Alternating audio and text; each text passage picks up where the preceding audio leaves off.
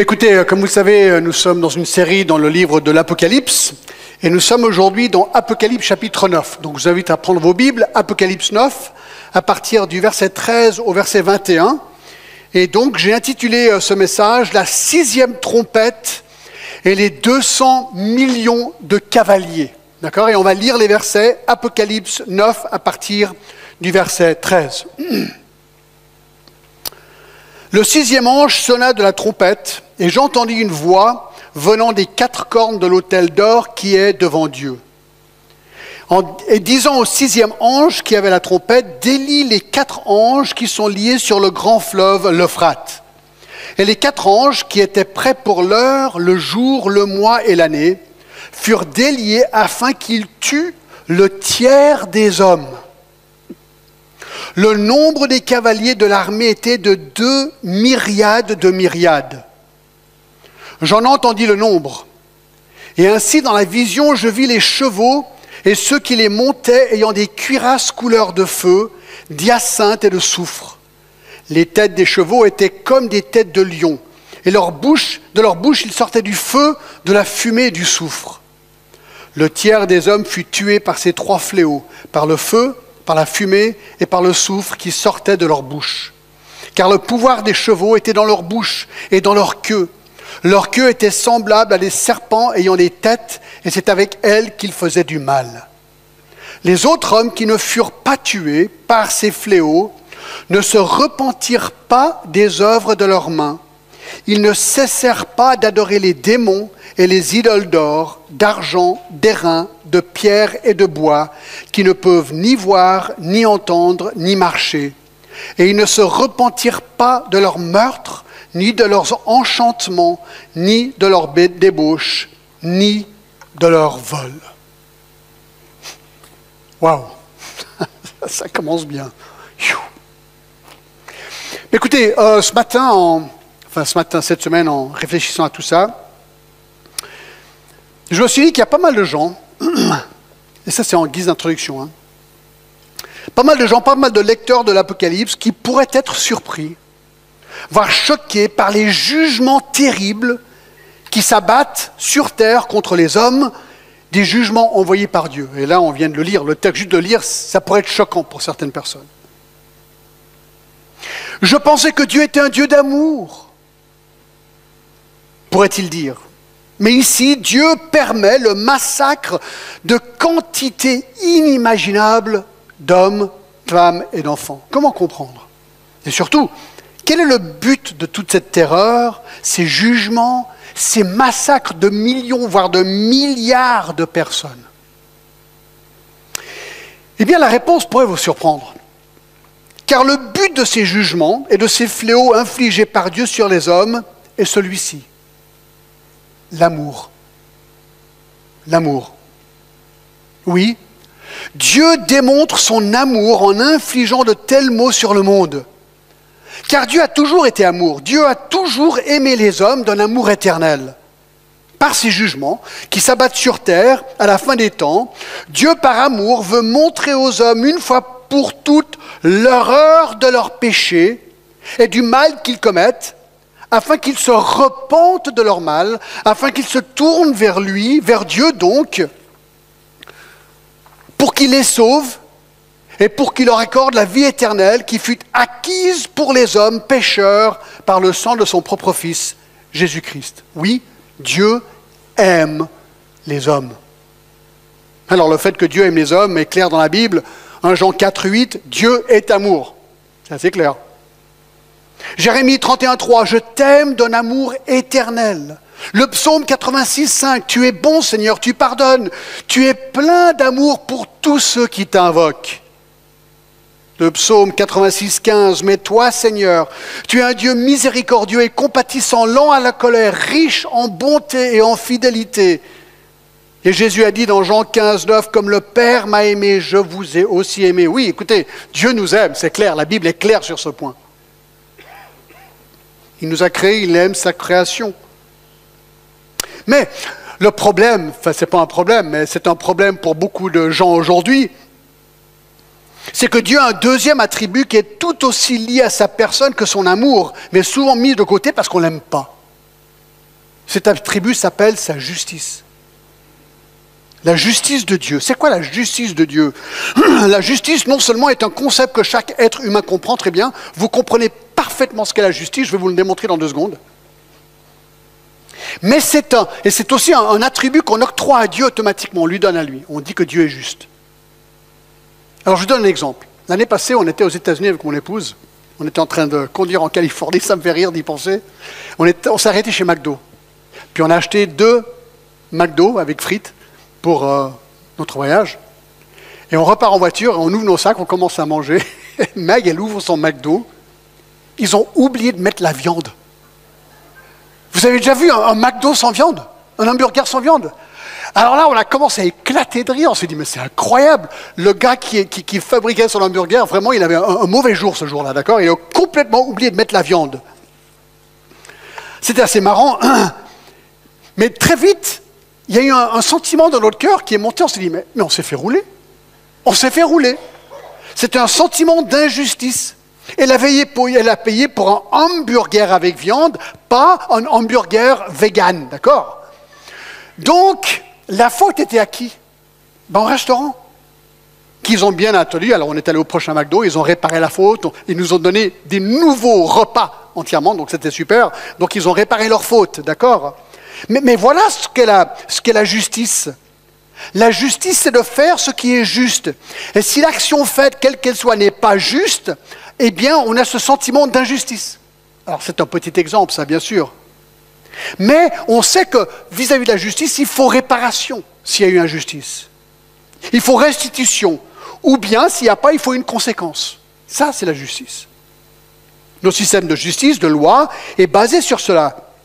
C'est ce qu'on appelle un système de droit. Et dans Romains 13, la Bible est très claire sur ce point-là. Dans Romains 13 et le verset 4, il est dit, euh, 13.4. Le magistrat est serviteur de Dieu pour ton bien.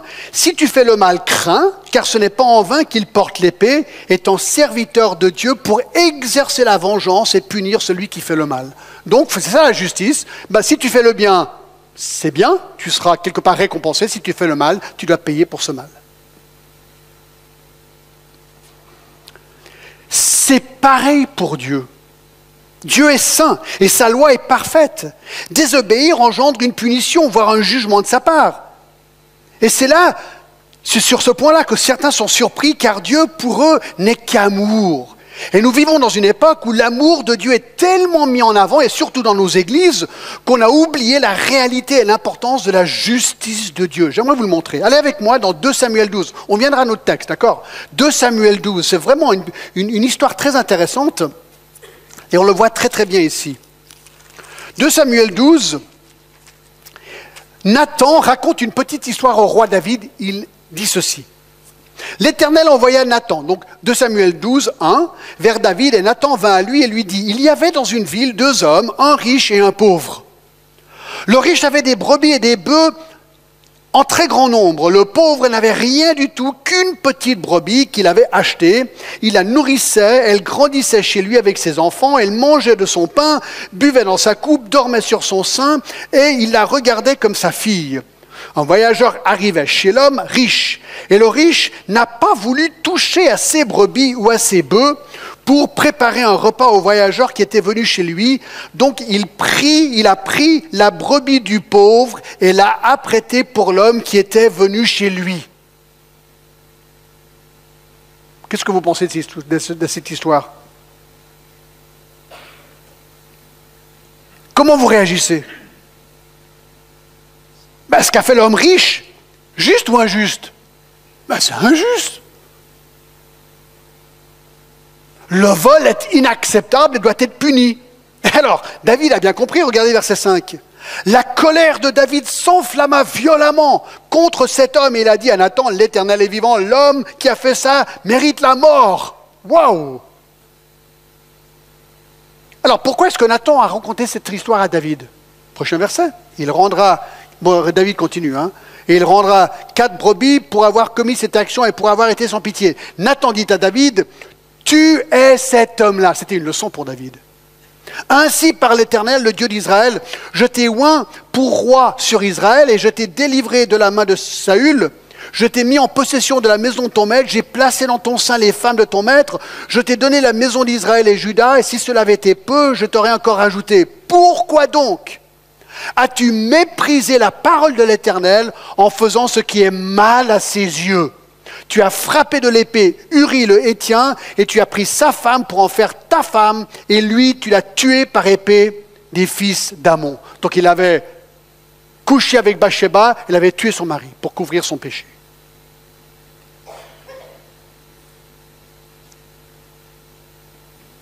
C'est intéressant, n'est-ce pas?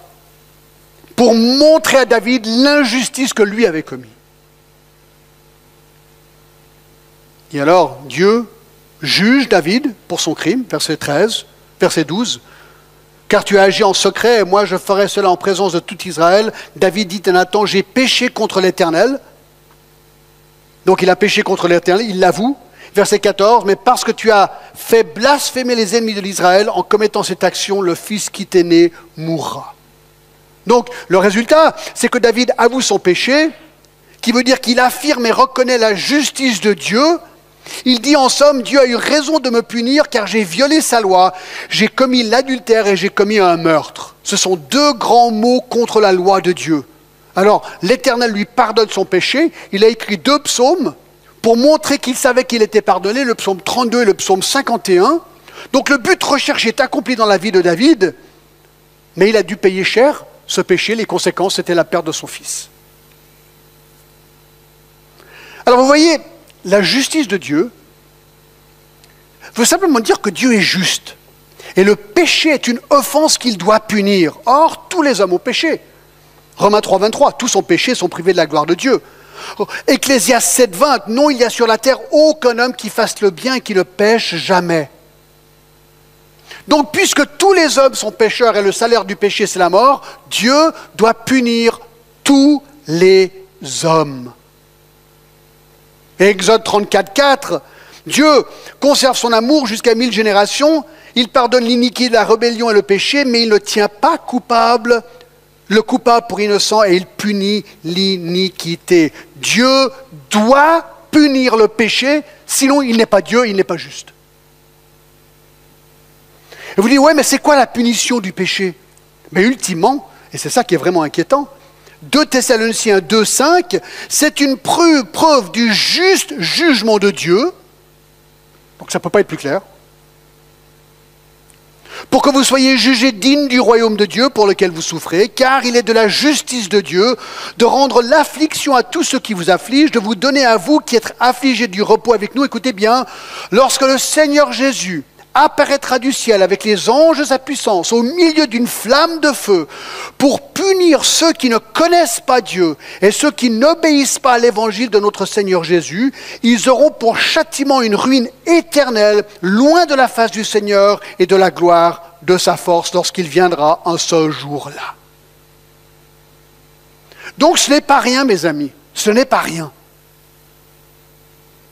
Et ce n'est pas beau non plus. Et justement, le livre de l'Apocalypse,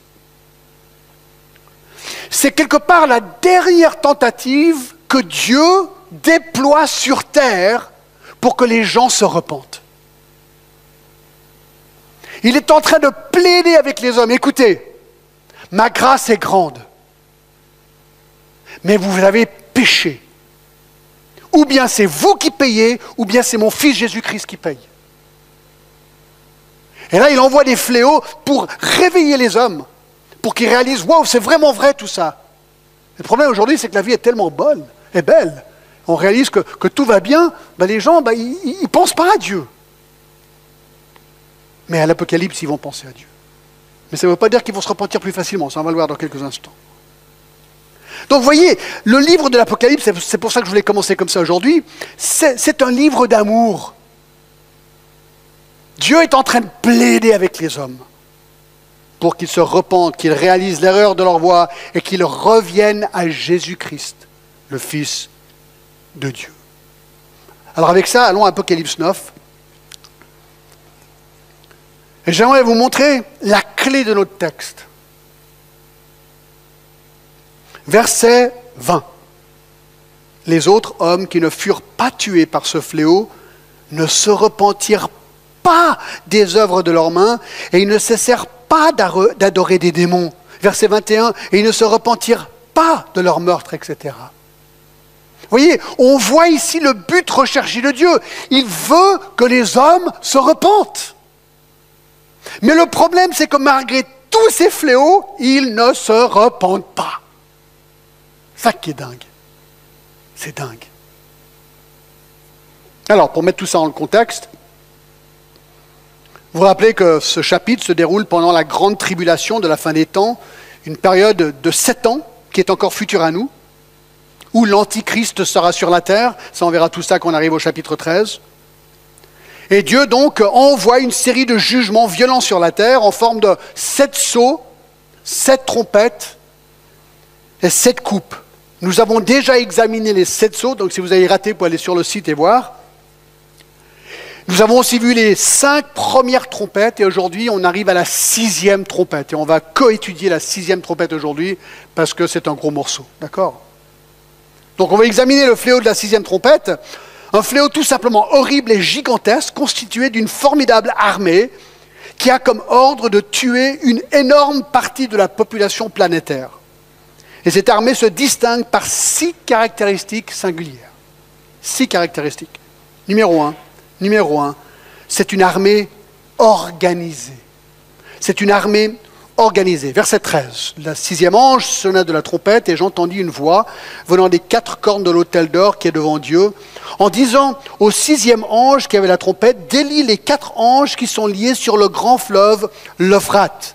Et les quatre anges qui étaient prêts pour l'heure, le jour, le mois et l'année, furent déliés afin qu'ils tuent le tiers des hommes. Alors aussitôt que la sixième trompette sonne, Jean dit entendre une voix venant des quatre cornes de l'autel d'or qui est devant Dieu. Alors cet autel, on l'a déjà vu dans le chapitre 4. C'est le même autel que nous trouvons dans le chapitre 6, 9 à 10, les âmes des martyrs qui sont en dessous de l'autel et demandent justice à Dieu pour les crimes commis sur terre et leur propre meurtre.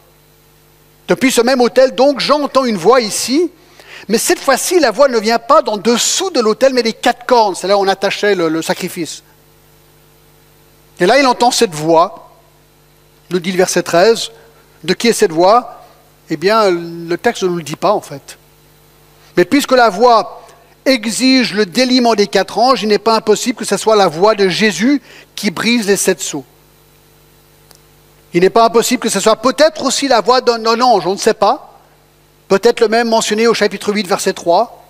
Quoi qu'il en soit, cet ange a un pouvoir, un certain pouvoir, si c'est un ange, car il dit au verset 6, au, sixième ange, de délier les quatre anges qui sont liés sur le grand fleuve, l'Euphrate.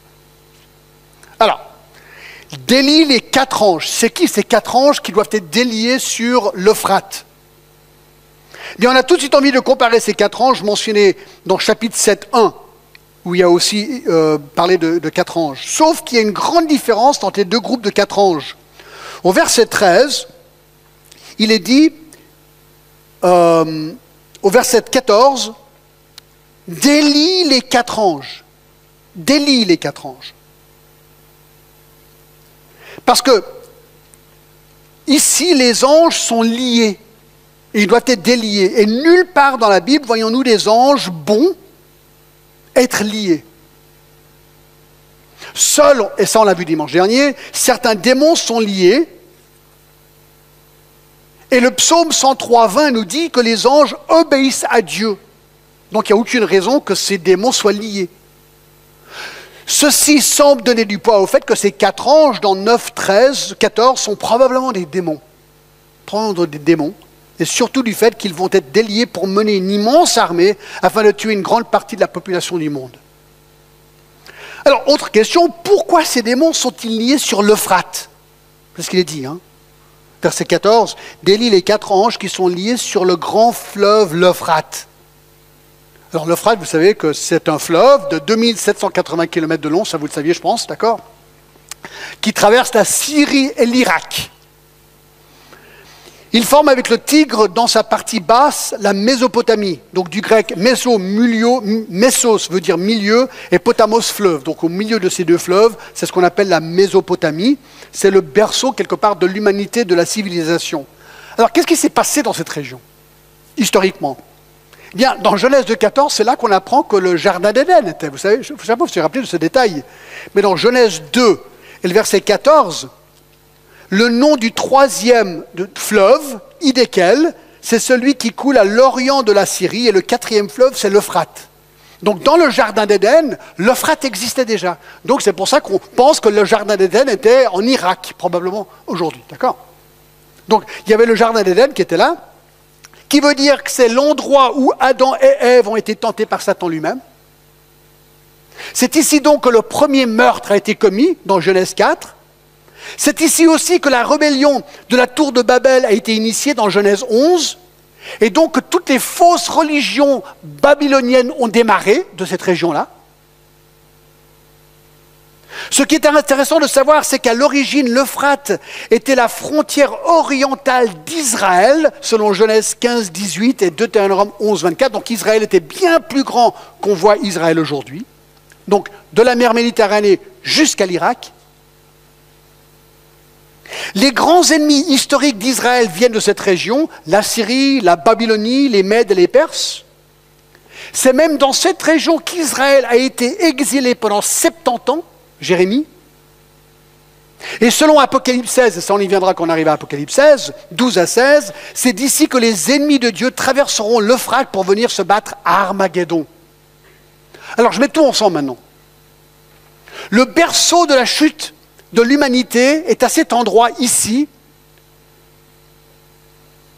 Et dans Apocalypse 4, ces démons sont déliés dans ce même endroit pour amener leur armée. Et entre ces deux événements, combien d'autres événements malheureux ont eu lieu dans cette région comme nous venons de le voir? Nous avons plus qu'une impression que ces quatre démons non seulement sont très actifs dans cette partie du monde, mais qu'ils contrôlent cette région de la Terre.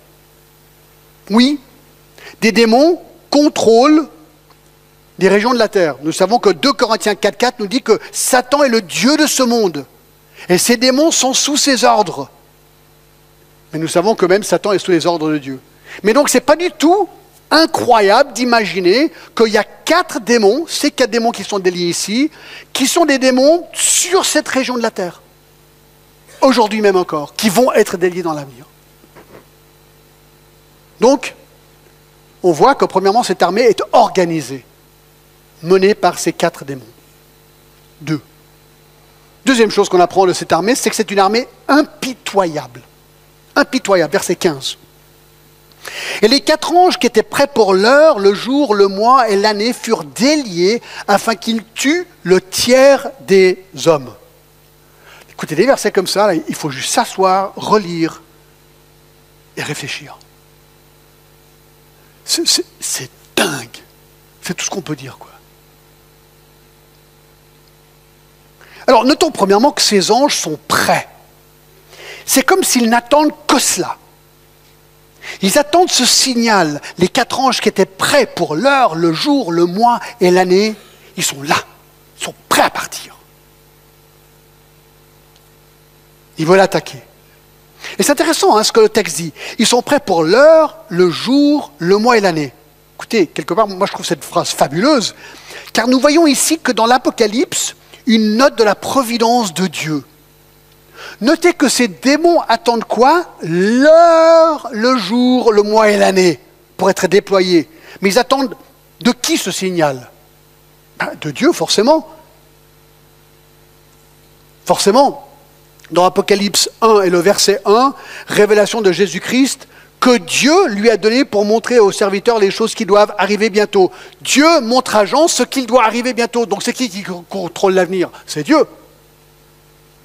Et au verset 19, il dit encore, vers chapitre 1, écris donc ce que tu as vu, ce qui est et ce qui doit arriver ensuite. Dieu contrôle, ça c'est la providence de Dieu. Dieu contrôle tout, même Satan et même les démons.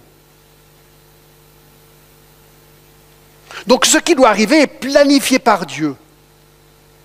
Ce qui est intéressant avec ça, c'est que ça veut dire que les actions de Dieu ne sont jamais accidentelles jusqu'à l'année, jusqu'au mois, jusqu'au jour et jusqu'à l'heure. Moi, je trouve ça vraiment, vraiment, vraiment intéressant. Parce que des fois, on se dit, est-ce que Dieu, Dieu, allô, allô, allô, Dieu, est-ce que tu es là? Est-ce que, est que, tu sais ce qui se passe dans ma vie? Est-ce que tu as une idée des épreuves de ma vie? Il répond, Apocalypse 9, 15. Je contrôle chaque heure dans ta vie. si ça, c'est pas réconfortant, je ne sais pas ce qui est pas réconfortant, les amis.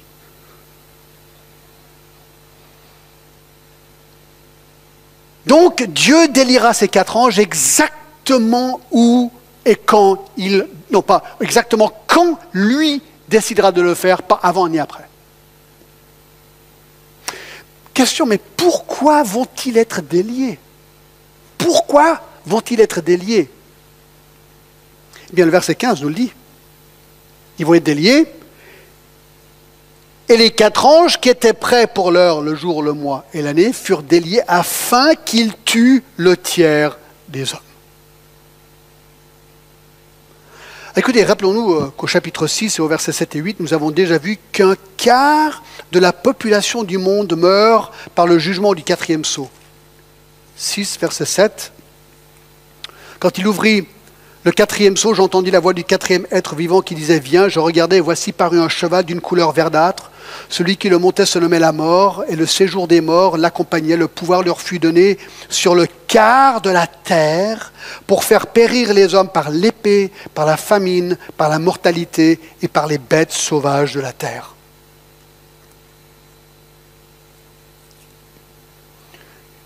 Un quart de la planète est déjà décédé par l'épée, la famine, la peste, par des bêtes sauvages. Et ça, on a regardé que c'est probablement une référence aux rats, qui sont champions pour euh, propager les maladies. Mais alors, un quart de la population, on a calculé, vous vous rappelez, disons qu'on est 8 milliards, on y est presque, 8 hein, milliards de personnes. Si ça arrivait dans les semaines ou les mois à venir, ça veut dire qu'il y a déjà 2 milliards de personnes mortes. Déjà 2 milliards. Et là, dans 9-15, il y a encore un tiers des hommes, donc restants, qui meurent. Alors j'ai fait le calcul. 8 milliards moins 2 milliards égale 6 milliards, ce qui est déjà parti.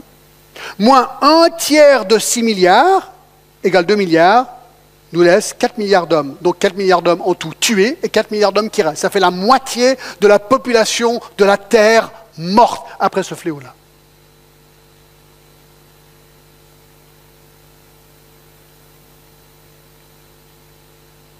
C'est dingue.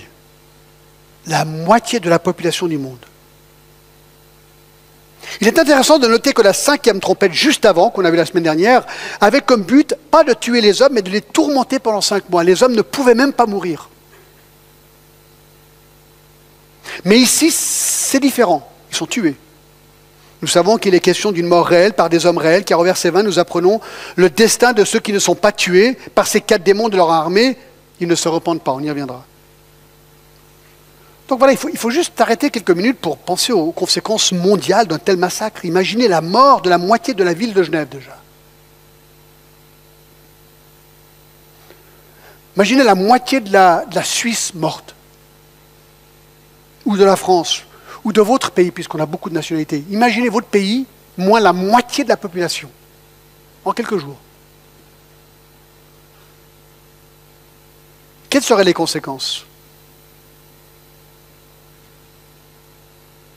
Alors ceci paraît à première vue presque insensé. Tu dis non mais là, on est encore dans Hollywood, là. c'est un film Hollywood là. C'est quand même pas possible que ça va vraiment arriver. Hum. J'ai bien réfléchi à ça cette euh, semaine.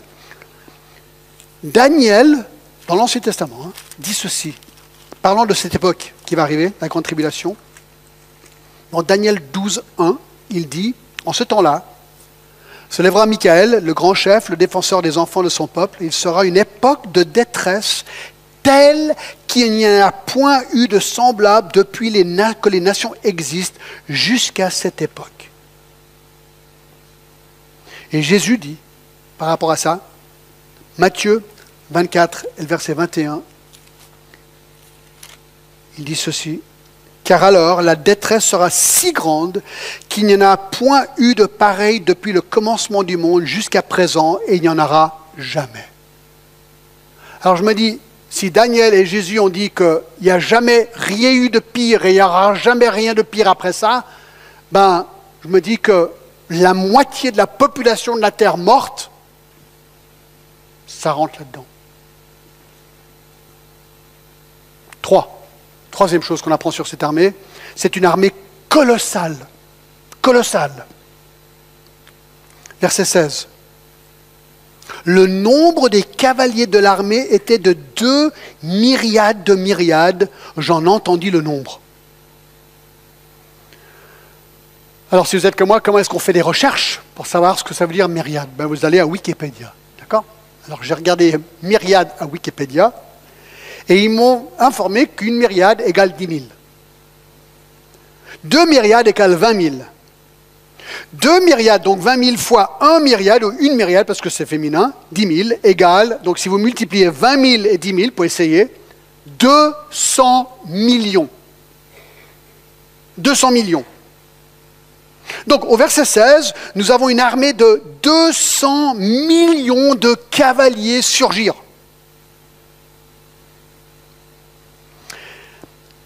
Alors je ne sais pas si vous mesurez la taille de cette armée. Moi j'ai dû réfléchir encore cette semaine. Alors j'ai été faire des recherches par rapport aux tailles des armées du monde, aujourd'hui juste pour faire une comparaison. Alors je vous donne un petit historique sur les armées du monde. En 2000 avant Jésus-Christ, la plus grande armée du monde, c'était la dynastie Xia, qui avait une armée de 12 000 hommes. Alors bien sûr, la population du monde était bien inférieure qu'aujourd'hui. Puis, en 1250 avant Jésus-Christ, Pharaon a constitué une armée de 100 000 hommes pendant le règne de Ramsès II. Au VIe siècle, Cyrus le Grand est le premier à avoir dépassé les 500 000 soldats de son armée. Au XIIIe siècle, ce sont les Mongols sous Genghis Khan qui ont pour la première fois dépassé la marque d'un million pour une armée. La prochaine armée la plus grande fut celle de Napoléon avec 2 500 000 hommes entre 1800 et 1850. En 1914, donc la Première Guerre mondiale, a fait que la Russie a monté une armée de 6 millions d'hommes. Les Allemands, eux, n'avaient que 4 millions d'hommes. Mais en 1918, ce sont les Français qui ont de nouveau battu le record avec 8 millions d'hommes dans leur armée, qui représentaient, tenez-vous bien, 45% de la population masculine du pays. Puis, la Deuxième Guerre mondiale a éclaté, l'Allemagne a réussi à se forger une armée de 11 millions d'hommes. Mais en 1945, ce sont finalement les États-Unis qui ont réuni la plus grande armée de tous les temps, une armée de 12 millions d'hommes la, plus grande armée de tous les temps, 12 millions d'hommes. Alors, ce qui est difficile à imaginer, est que la plus grande armée jamais réunie à ce jour n'est que 6% de la taille de l'armée d'Apocalypse 9. Ça veut dire que l'armée à venir est 25 fois plus grande que la population de la Suisse, qui à ce jour a environ 8 millions d'habitants. Écoutez, c'est une armée colossale. Colossale. Quatre. Quatre. On a vu que c'est une armée organisée, impitoyable, colossale, et quatrièmement, une armée terrifiante. Terrifiante. Verset 17. Et ainsi, dans la vision, je vis les chevaux et ceux qui les montaient, ayant des cuirasses couleur de feu, d'hyacinthe et de soufre, les têtes des chevaux étaient comme des têtes de lion, et leur bouche, il sortait du feu, de la fumée et du soufre. Alors c'est intéressant que finalement, si on analyse bien le texte, rien n'est dit sur la source de cette armée. On a les quatre anges, et ensuite il y a l'armée, mais on ne sait pas quel est le lien en fait, on ne sait pas d'où elle vient, rien n'est vraiment dit sur la source. D'où vient-elle? Comment est-elle constituée? On ne sait pas. La seule chose impliquée, c'est que cette armée est liée d'une manière ou d'une autre aux quatre démons. Alors, la grande question, c'est, mais quelle est la nature de cette armée barbare? Qui sont ces cavaliers monstrueux? Eh bien, il y a deux réponses possibles.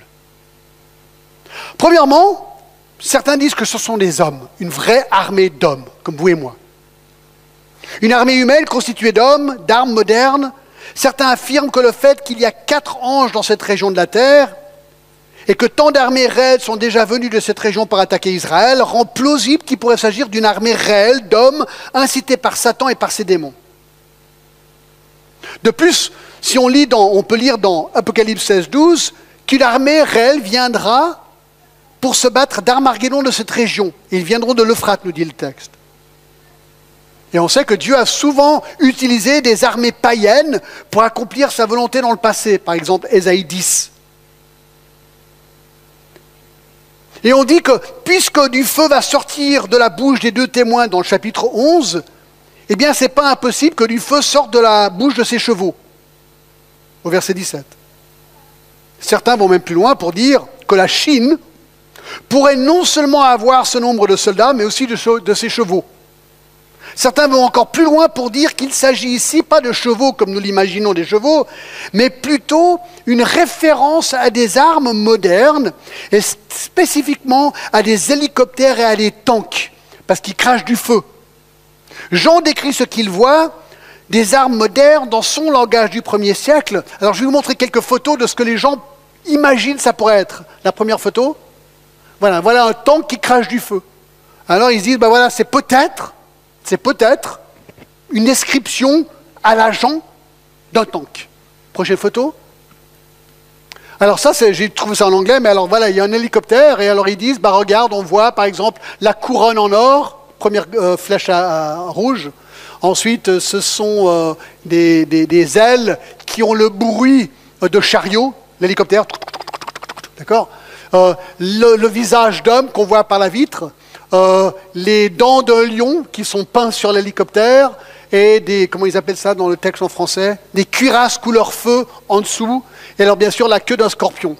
Alors c'est sympa de faire le parallèle, peut-être, peut-être pas. Le problème c'est qu'un hélicoptère ne tire pas de sa queue. Or ce qu'on va voir c'est que c'est les queues qui font du mal aux gens et qui les tuent. Donc voilà, je vous, je vous montre simplement la photo. là, je crois qu'il y en a encore une.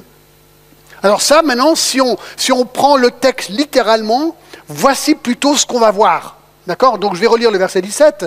Dans la vision, je vis les chevaux et ceux qui les montaient ayant des cuirasses de couleur de feu. Vous pouvez voir à peu près. Bon, l'image n'est pas très très bonne, d'accord L'hyacinthe et le soufre. Des têtes des chevaux étaient comme des têtes de lions et de leur bouche il sortait du feu, de la fumée et du soufre.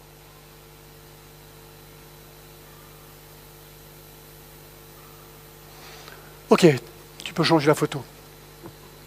Donc ça, c'est la première hypothèse. Cette armée de 200 millions, c'est une armée d'hommes, comme on les connaît. Deuxième hypothèse, deuxième hypothèse, ce sont des démons. Ce sont des démons.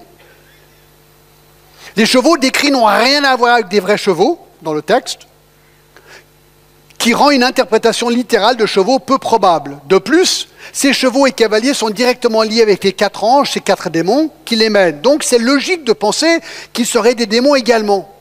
Et le fait que de leur bouche il sortait du feu, de la fumée du soufre, est une autre indication comme quoi il pourrait plutôt s'agir de démons. Les chevaux, d'habitude, ne crachent pas du feu, ni de la fumée, ni du soufre. Alors, quelle est mon opinion? Parce que là, il faut trancher entre les deux, si on veut, d'accord. Alors, est-ce que cette armée est une armée d'hommes ou de démons? Alors, voici ma réponse l'un ou l'autre. L'un ou l'autre. En fait, j'en sais rien. Je ne sais pas. Bien qu'honnêtement, alors je penche pour une armée de démons, car les indices semblent plus logiques d'interpréter pour moi de cette manière-là. Moi, je pense que c'est des démons, comme on a vu dans le texte juste avant. Quoi qu'il en soit, que cette armée soit une, armée constituée d'hommes ou de démons, le résultat est le même. Ne, soyons pas, euh, comment dire, euh, euh, voilà, ne, ne passons pas à côté, d'accord? Cette armée est tout simplement terrifiante, terrifiante. Bien sûr, euh, ce qui est intéressant, ce qui frappe à première vue, c'est que les cavaliers et les chevaux, semble-t-il, avaient des cuirasses de couleur de feu, d'hyacinthe et de soufre. C'est la seule description qu'on a des, cavaliers, en fait il y en a peu, c'est plutôt les chevaux qui sont, euh, qui sont décrits. Alors il n'est pas rare de voir même que les chevaux ont des, des armures, on voit ça dans les musées. Ces cuirasses sont triple couleur, feu, rouge, hyacinthe, plutôt orange, soufre, jaune. C'est intéressant que les têtes de ces chevaux sont comme des lions. Alors, les lions dans les Écritures sont souvent associés à la terreur. Mais ce qui est vraiment terrible, c'est ce qui sort de leur bouche, du feu, de la fumée et du soufre. Et ça s'amène au cinquième point, c'est une armée dévastatrice. Verset 18, le tiers des hommes fut tué par ces trois fléaux, par le feu, par la fumée, par le soufre qui sortait de leur bouche. Car le pouvoir des chevaux était dans leur bouche et dans leur queue. Leur queue était semblable à des serpents ayant des têtes, et c'est avec elles qu'ils faisaient du mal.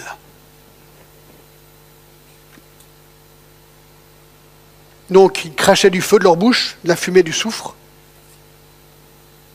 Mais c'est les queues, avec des têtes de serpents, qui faisaient du mal aux gens.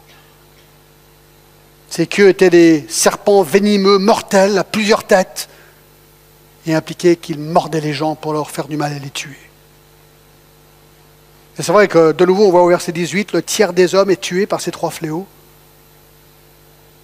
On a l'impression que c'est vraiment les, les queues qui font du mal pour faire souffrir les hommes. Un tiers des hommes sont tués pour un total de la moitié de la planète morte. il y a une dernière chose qu'on apprend sur cette armée. Non seulement est-elle organisée, impitoyable, colossale, terrifiante, dévastatrice, sixièmement, c'est une armée retenue. C'est intéressant. Regardez verset 20.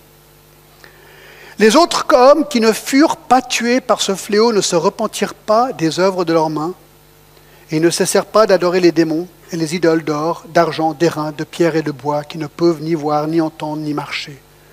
Et ne se repentirent pas de leur meurtre, ni de leur enchantement, ni de leur débauche, et ni de leur vol.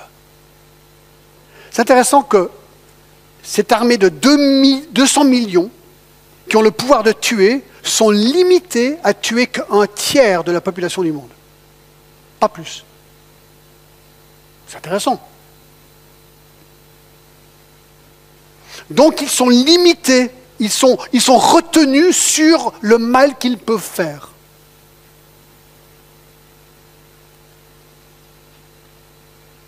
Alors la question se pose, qu'en est-il des survivants? Qu'en est-il des survivants?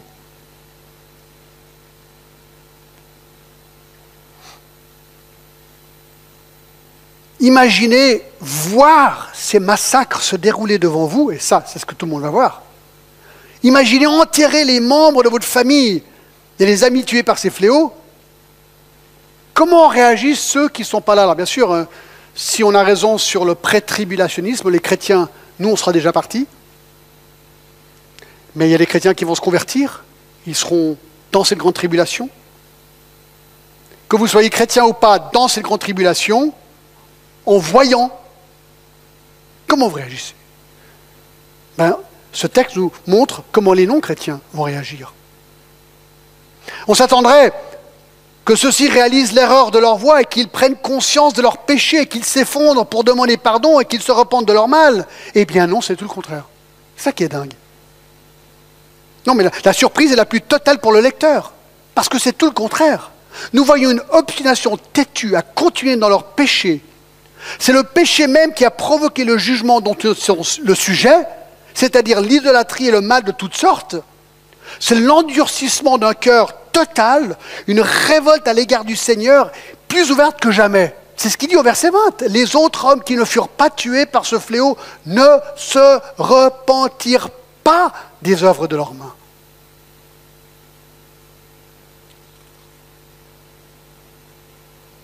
Ils ne se repentirent pas de leur meurtre. Savez, durant la vie de Jésus, la plupart des gens ont rejeté Jésus ayant vu ses miracles, ayant entendu ses messages. Vous dites, mais comment tu peux être devant Jésus, voir ses miracles, écouter ses messages, comme les pharisiens, puis dire, pouf, blasphémateur, et ils l'ont crucifié. Comment est-ce que c'est possible? Ben, C'est ce qu'on voit ici de nouveau. Dieu est en train de faire des miracles incroyables, bien sûr, en forme de fléau, puis les gens, non Wilmington dit, les États enregistreront une forte recrudescence de la criminalité, de l'idolâtrie, de sortilèges ou la drogue, de la débauche sexuelle et des vols. Vous savez, pour comprendre la clé d'une phrase, il faut toujours regarder le verbe. Et le verbe, c'est quoi ici? Ils ne se repentirent pas. De quoi? Des œuvres de leurs mains. Alors c'est une autre manière de parler de l'idolâtrie, les œuvres de leurs mains. Au verset 21, il ne se sert pas d'adorer les démons et les idoles d'or, d'argent, d'airain et de pierre et de bois, qui peuvent ni voir, ni entendre, ni marcher. Écoutez, il faut lire euh, Ésaïe 44, 16 et 17. C'est incroyable. Il se moque de l'idolâtrie. Je vais vous le lire. Ésaïe 44, 16. D'accord? Tu prends un tronc d'arbre, tu le coupes en deux, tu brûles au feu la moitié de son bois, avec cette moitié il cuit la viande et il la prête au rôti et se rassassie. Et se chauffe ainsi et dit Ah ah, je me chauffe et je vois la flamme. Donc tu prends du bois et tu le mets dans le feu, tu cuis ton repas et tu te réchauffes. Avec le reste du bois, tu fais une idole, tu construis un Dieu, tu te prosternes devant elle, tu l'adores et tu l'invoques, et tu t'écris, tu l'écris, sauve-moi qui est mon Dieu. Puis Isaïe dit, mais c'est stupide et absurde.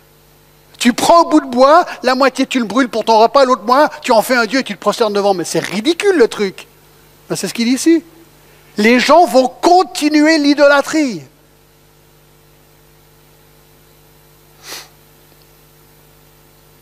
D'or, d'argent, d'airain, de pierre et de bois.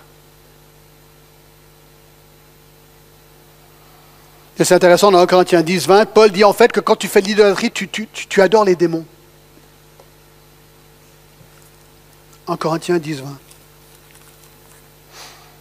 Je dis que ce qu'on sacrifie, on le sacrifie à des démons et non à Dieu. Or, je ne veux pas que vous soyez en communion avec des démons. Et ensuite, le texte nous dit, et ils ne se repentirent pas de leur meurtre. Mais écoutez, les meurtres vont se généraliser pendant cette époque. Il y aura l'Antichrist qui sera sur terre, et lui, va être particulièrement brutal contre les chrétiens, on le verra tout ça plus tard, ni de leur enchantement. Le mot en grec c'est pharmakio, duquel nous avons pharmacie ou drogue. Le problème des drogues, des drogues, mais des mauvaises drogues sera accru. Ce sera une manière que les gens vont se fuir pour échapper à la peine et la réalité des fléaux de. Ils vont se réfugier dans les drogues de leur débauche, à pornographie, la débauche sexuelle sera à son comble, la fornication, l'adultère, les viols, l'homosexualité, la bestialité, toutes les dérives sexuelles imaginables. La perversion sexuelle sera à son comble, nous dit ce texte.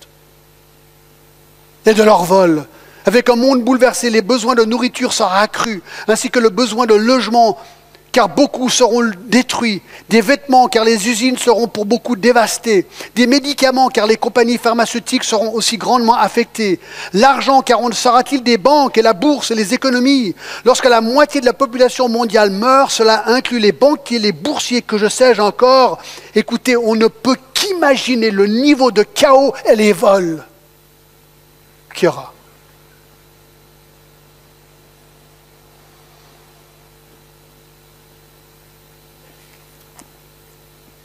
Alors, comment conclure?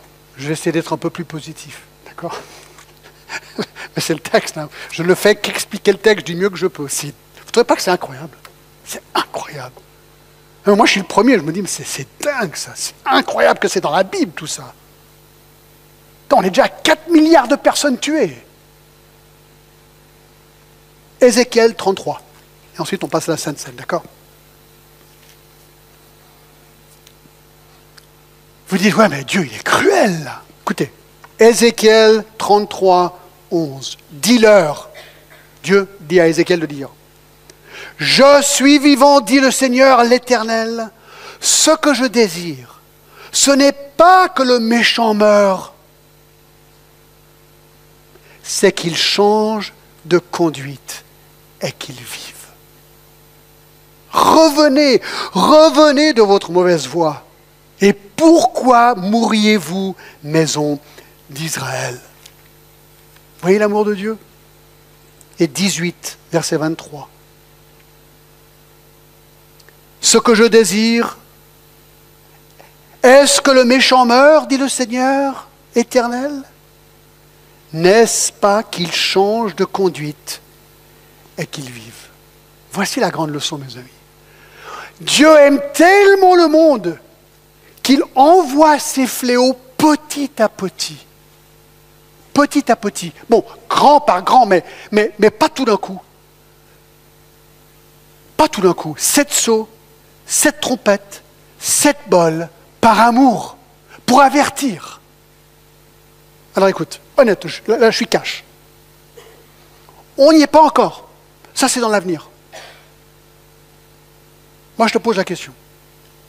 Est-ce que tu es prêt? Est-ce que tu es prêt? Est-ce que tu connais Jésus-Christ personnellement comme ton Sauveur et ton Seigneur? C'est la seule chose qui peut t'épargner tout ça. Si tu connais Christ, on sera enlevé. Si on se trompe sur ce point-là, si tu connais Christ, tu seras d'une manière ou d'une autre épargné. Alors tu ne seras pas épargné dans le sens que tu pourrais mourir, parce que les martyrs juste avant qui sont en train, devant le Seigneur, en train de le bénir. Mais c'est ça, ça, ça te donne le Seigneur, ça te donne le ciel, ça te donne le pardon. Si tu ne connais pas Christ, tu n'as aucune espérance. Tu subiras le jugement tôt ou tard. C'est pas pour te faire peur, c'est simplement la pure et simple vérité. Je ne fais que le citer Ézéchiel ici. Il ne souhaite pas ta mort, il souhaite ta vie. Ta vie. On va aller un petit peu plus long. Si vous devez partir, vous partez, il n'y a pas de problème. On va juste passer directement à la Sainte Seine ce matin, d'accord? Mais j'aimerais. Euh, j'ai lu une petite histoire vraiment intéressante qui colle parfaitement avec ça, d'accord? Écoutez. Il y a une petite église en Allemagne. Et sur cette église, on peut voir une statue de pierre d'un agneau avec une histoire très intéressante. Il y a des, années de cela, des travailleurs étaient en train de réparer le haut toit de l'église lorsqu'un des travailleurs a glissé, qu'il est tombé du toit jusqu'au sol. Ses compagnons se sont pressés de descendre et s'attendaient à le trouver mort. Ils ont été abasourdis de trouver non seulement leur ami vivant, mais indemne. En fait, un agneau était en train de paître exactement à l'endroit où l'ouvrier a heurté le sol lorsqu'il est tombé.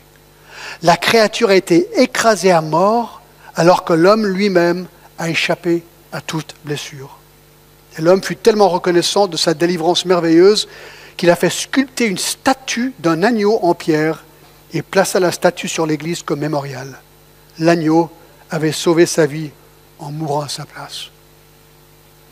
Alors le lien, le lien, il est vraiment facile ici.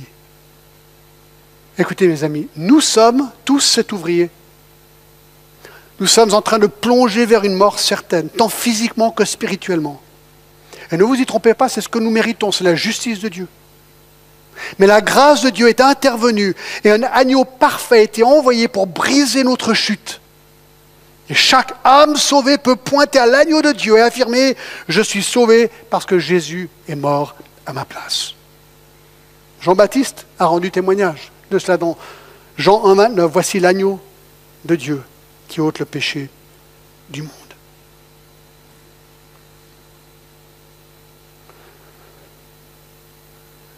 Quel mémorial est-ce que nous